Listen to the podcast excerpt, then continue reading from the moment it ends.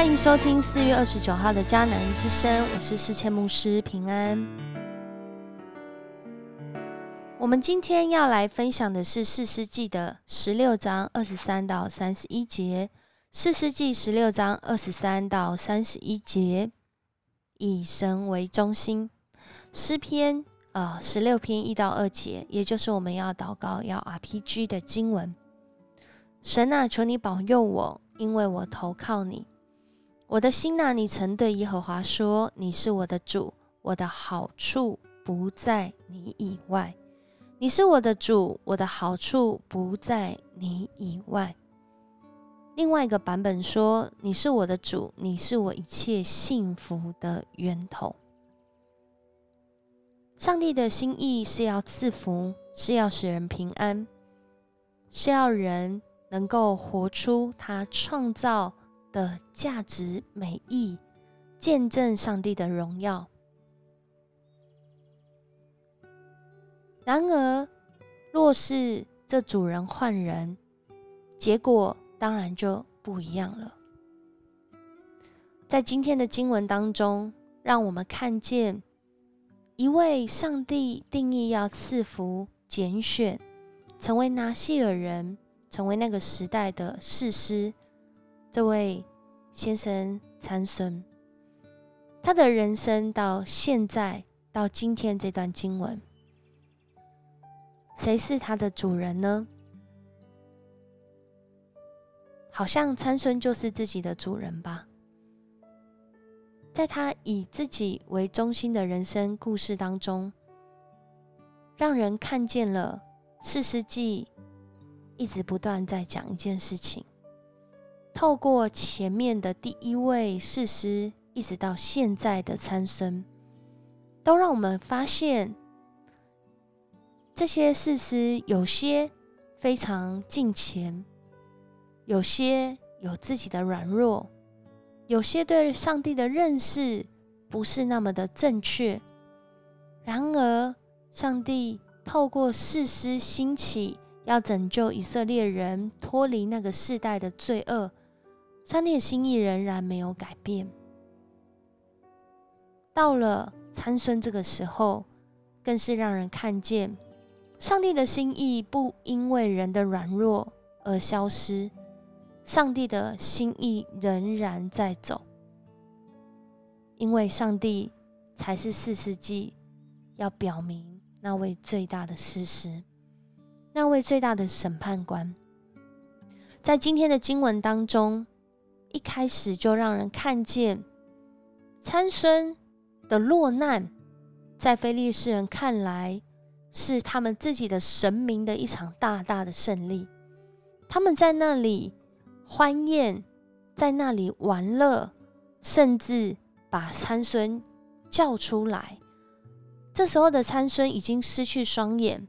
甚至被捆锁，看起来或是听起来，可以想象那种落魄的画面，因为他被下在井里去推磨，然后就在这样的情况中，竟然被叫出来，被戏耍，可能大家会嘲讽他过去的意气风发，或者会开他玩笑。说你过去不是大力士吗？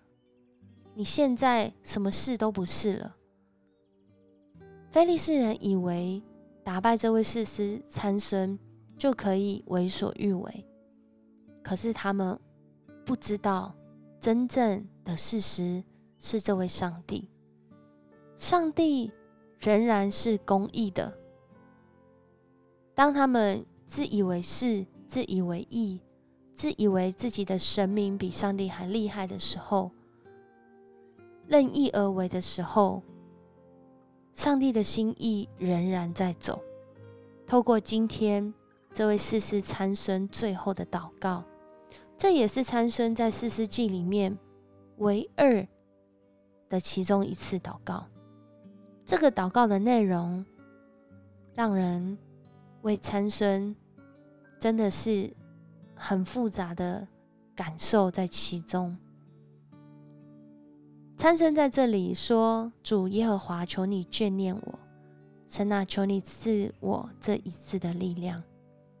在这个祷告中，很清楚的，参孙知道这力量不是他自己拥有，而是从上帝而来。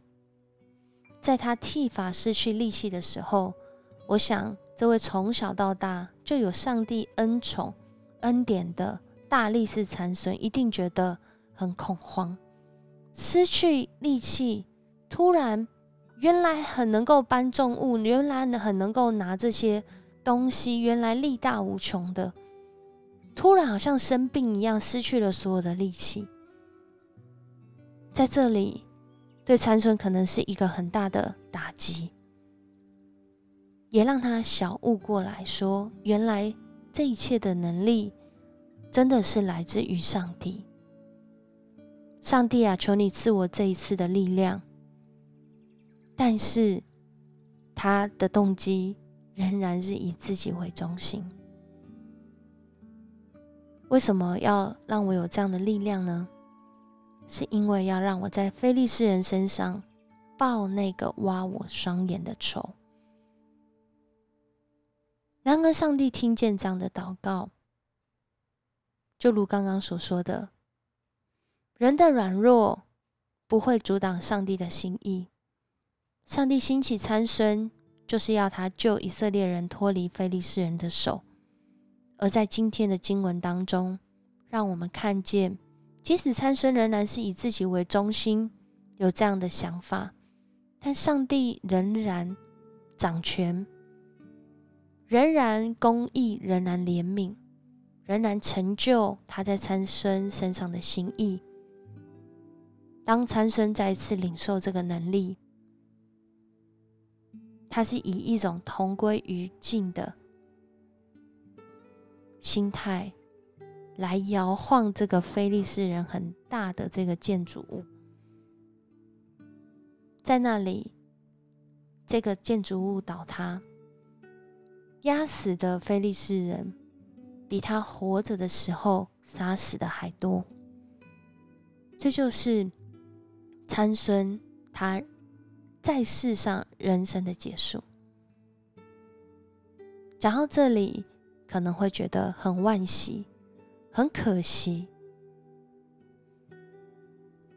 在人生已知的年日、有限的年日中，参孙原来是一个被大大赐福，并且有美好未来的年轻人。然而，他任意而行，以自己为中心的处事态度、风格、原则。使他落入了一个在人看来很失败的状况。然而，上帝在其中仍然实现他对以色列人在那个时代的心意，就是要拯救以色列人脱离非利士人的手。就在参孙做事时的二十年间，非利士人。害怕参孙，因为知道上帝让他有能力、有力量。可惜的是，他没有按着上帝的心意来行，失去他在这世上活着的时候的这些祝福。然而，我相信上帝对他的心意还没有结束，因为这位上帝是永生的上帝，是永活的上帝。但是，若这位上帝是永生永活的上帝，那我们在世上已知还可以掌握的人生中，我们要以谁为中心呢？谁能成为我们行事为人的遵循和准则呢？我又如何知道？好像以色列人在那个离弃上帝的世代，大家任意而行的时候，我又如何知道？自己在这准则中没有偏离呢？其实，上帝在拣选参孙立他为拿西尔人的时候，就已经为他立下这些界限了。那如果上帝为我们的生命立下许多的界限，好使我们不偏离上帝的心意，我们愿意以神为中心吗？我们一起来祷告。爱我们的上帝，我们向你献上感谢，在已知有限的年日当中，主你透过你的话语，成为我们生命的遵循和原则。